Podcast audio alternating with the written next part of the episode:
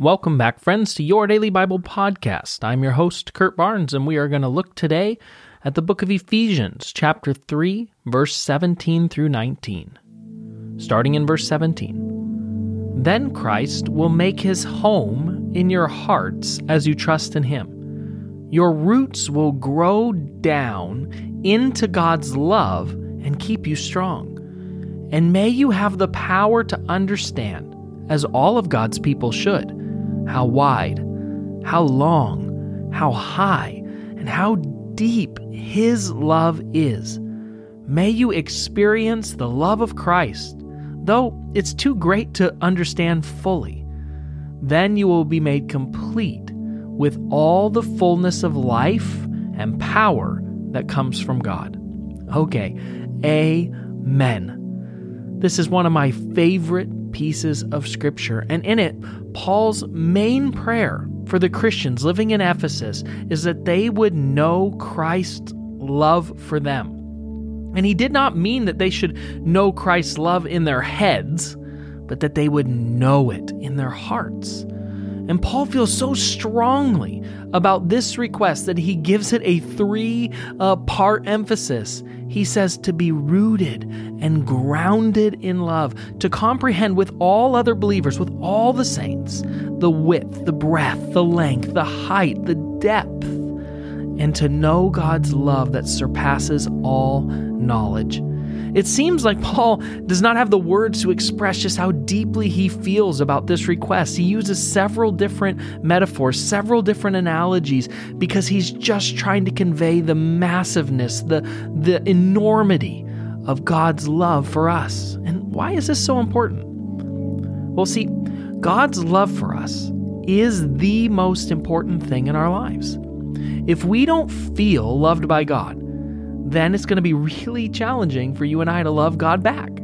At best, we'll have this kind of religious duty, a religious practice, but we're not going to have the, the loving uh, relationship, the love affair with Jesus that He wants us to have. We'll not fulfill the first commandment that He gave us to love the Lord your God with all your heart, all your soul, all your strength, and all your mind. See, if we don't feel loved by God, we won't trust in Him. We won't trust him for big things. We we won't put our faith in him because we won't have the the the knowledge that he's going to come through for us. Will you trust God if you don't believe that he loves you, that you don't believe that he wants the best for you? Not a chance.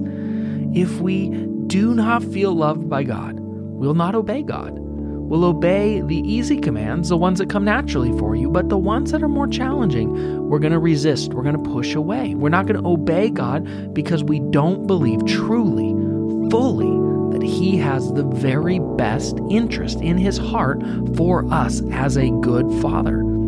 See, I could go on and on and on about this. Every aspect of your spiritual life hinges on this truth. You are loved by God. And Paul and myself want you to know just how much God loves you.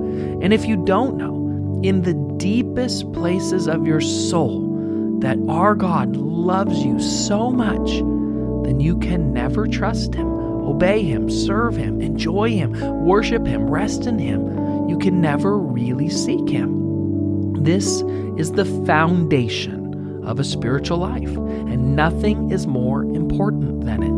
So, no wonder Paul's greatest prayer focuses on Christ's love for us. No wonder Paul places such important uh, emphasis on this love that he wants others to know how wide, how long, how deep, how high is the love of Christ for you that passes all understanding. No wonder.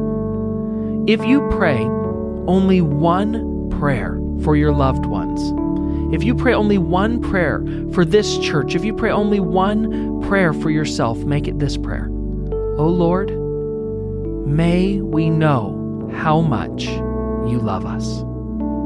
Let's pray. God, I thank you for this wonderful truth today that you love us, that you love us so much that you gave your one and only Son, Jesus, to us, for us and that He sacrificed His life for us. Thank you for your love.